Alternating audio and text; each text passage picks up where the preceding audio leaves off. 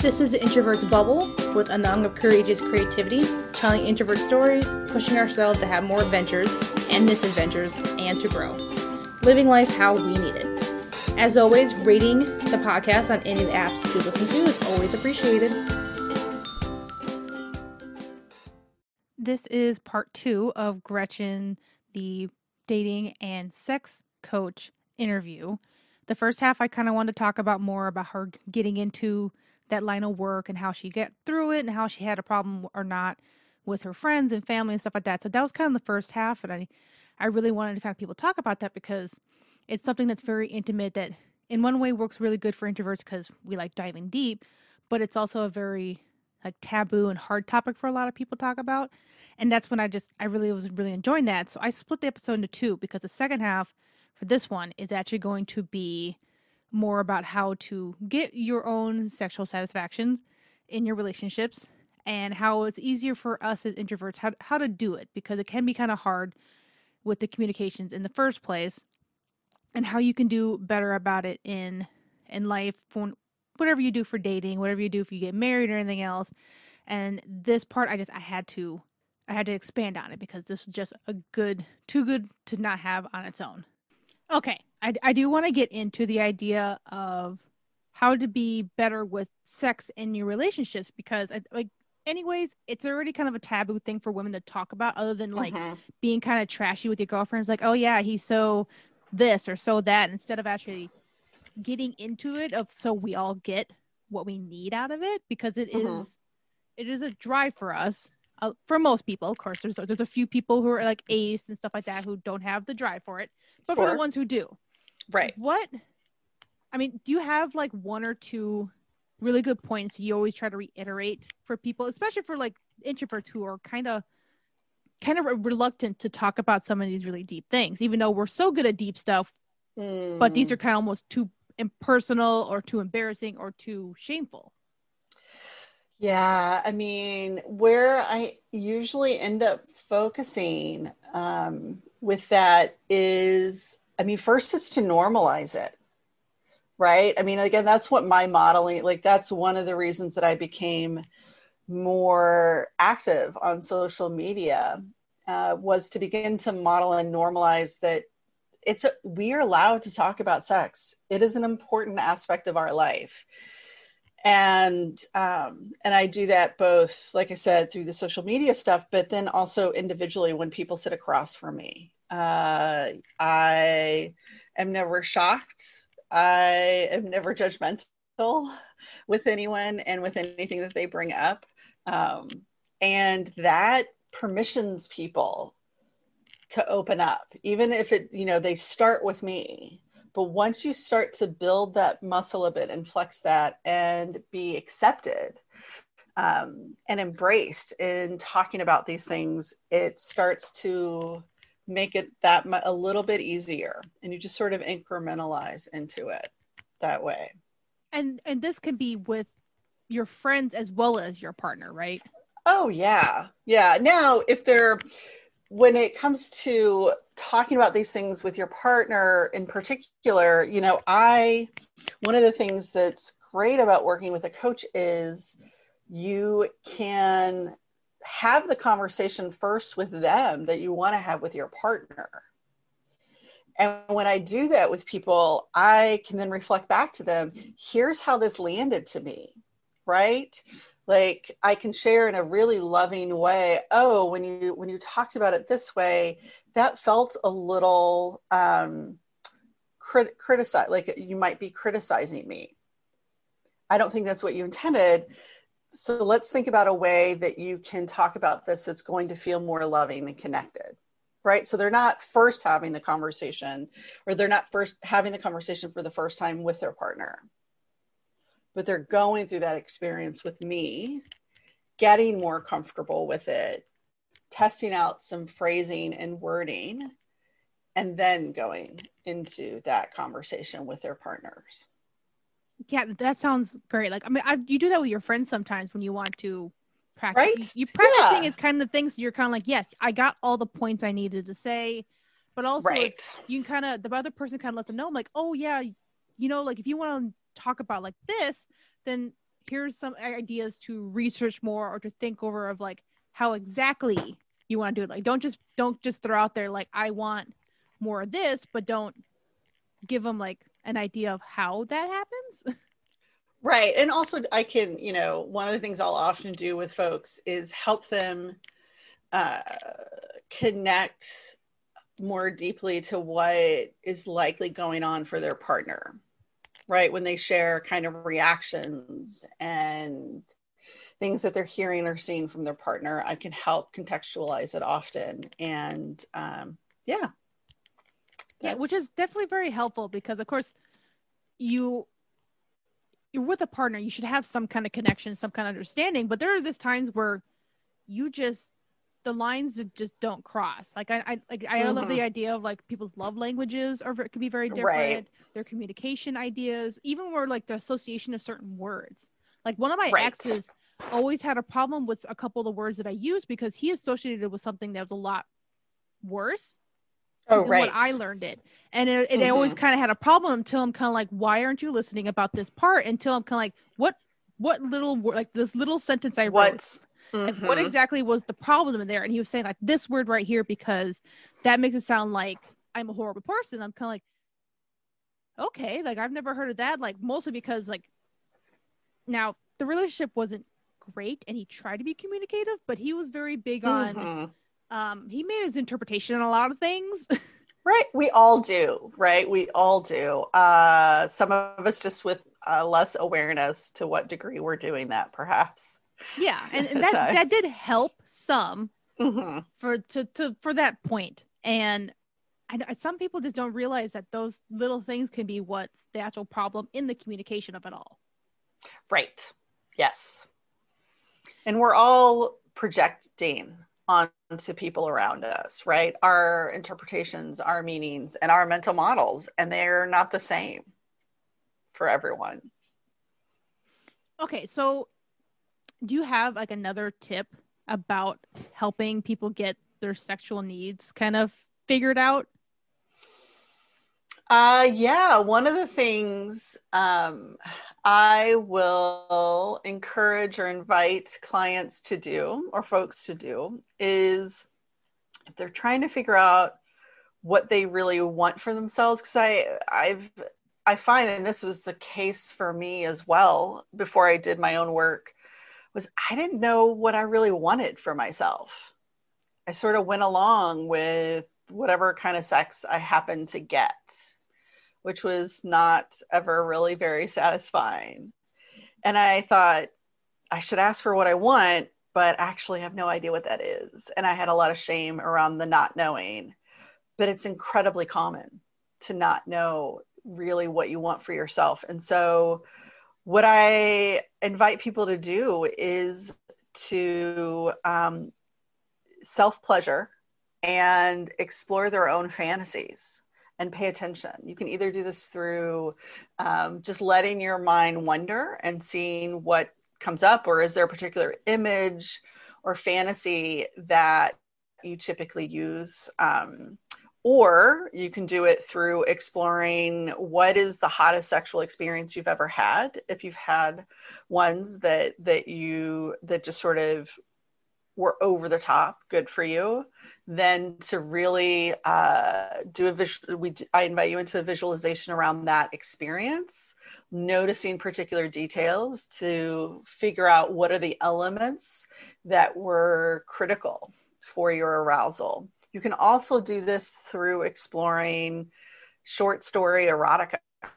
There's a couple of websites, uh, one in particular that I like that has free erotica online. I mean, you have to kind of be comfortable with the extreme variability in the quality of the writing itself. Oh, um, oh yes, right. Uh, some people get really distracted by that and can't can't stand it, so that's fair. And then you know, not the best avenue for them. But if you can kind of put that aside, um, there's a website literotica.com that is organized by category. When it, for the short, they have some other things on the desktop site. Uh, but they have a whole section on stories and they're organized by category. And so just, just spend some time scrolling through and seeing what draws your attention. Dip your toes in, read a story, see what turns you on, and release judgment for what that might be.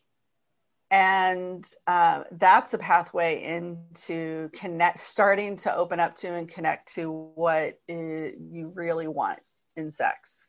Yeah, and I definitely my mom's not gonna hear this episode, thank God.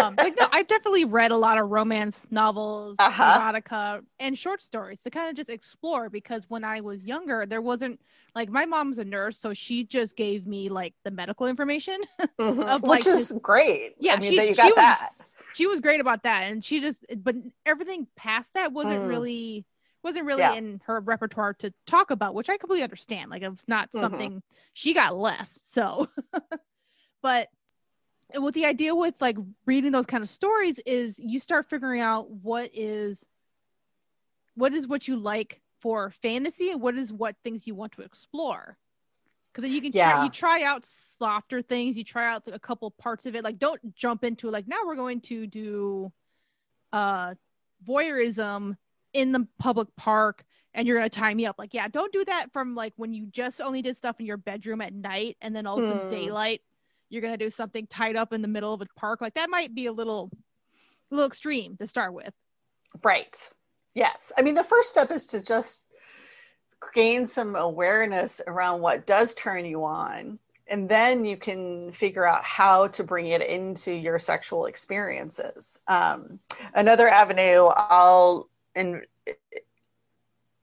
invite people into exploring is using a yes, no, maybe checklist um, that has a variety of scenarios, uh, sexual acts, seduct, you know, um, a whole range of them.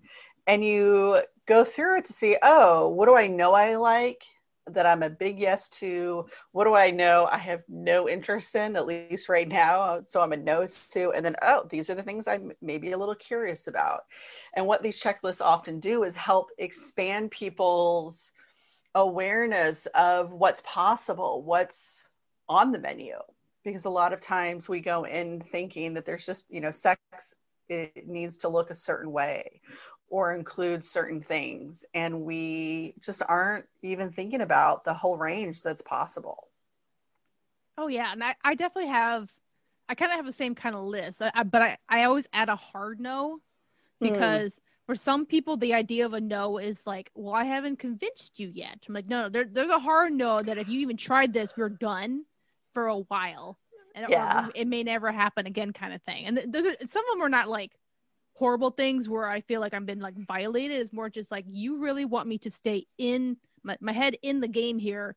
If you try to push these things, I'm going to be completely out of it. You're gonna get out of it. Yeah. And that's where I think of the maybe, right? Um is the are those things that so that the no is a no and what i try and work with folks around is uh, is understanding and um, gaining some comfort with boundaries in hearing those.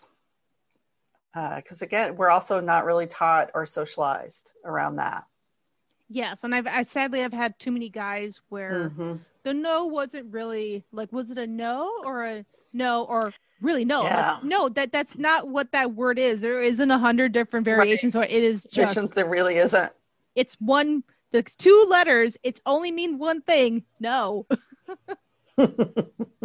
and yeah, and as an introvert, it's, it was hard for me at first to kind of talk about that because it was kind of one of those things of like, I didn't I didn't want the confrontation. I didn't want to make it a huge problem because it mm-hmm. it's one of those things that would bleed into other parts of my life with that person. So it's mm-hmm. just kind of those things I'm like, I would want yeah. it to be per- like kept private, but then it wouldn't because then they were frustrated and then I would get angry and then mm-hmm. not so good. Yeah. Okay, yeah, th- those last pieces were definitely very very good. And I also like my mom does not know as part of my exploration myself, I actually started mm-hmm. writing erotica. that is so great. That's actually a really lovely thing to do. I love yeah, that. I was kind of like I write mostly nonfiction, but I've been working on it's, it's just kind of I just got a couple random prompts and I'm like, I'll just try it. Let's see what it is. And I was it was so fun because it's just there's not much like thought to it. It's like you're running with the fantasy. There's not mm-hmm. all these mm-hmm. extra things you have to worry about. Like with nonfiction, you have to be very factual. Where uh, for the most part, I just got to be anatomy. Like the anatomy needs to be functional in the mm. story, and then what is actually possible for like a person's leg to go to. Like I'm not going to like put it. we're not pretzeling into this. Like that's not how it's going right. It's nice. actually it's actually get like opened me up better with my creativity, but it's also gotten me more exploring where I'm strangely enough more open to flirting with guys. Like I used, to, I'm, I'm still hmm. not great, but I used to be awful. Like I, for the That's most fantastic. part, for the most part, like anytime anyone flirted with me when I was when I was in my teens and twenties, it mm-hmm. just it went right past me. I didn't notice oh, it. Yeah. I didn't see it. And then now that I've explored it a little more, I'm kind of like, what was that a? Wait, was he, was he kind of hitting yeah. me? Is he smiling at me? Oh shit! I love that yeah and so there's there's all these little things that people can do to explore because that's the best part about it is that the exploration of your sexual needs and wants and everything else should be about you it shouldn't always be about like with another person or about the other person well i mean i agree 100% and um you know it's our job to un- to know ourselves as much as we can and teach our partners how to pleasure us. Right? There's this part of one of the biggest myths out there um, around sex is that if it's really hot sex or with someone who gets me, they should just know what to do to me. Right? Like I shouldn't have to talk about it. Talking about it uh, makes it less sexy or less romantic.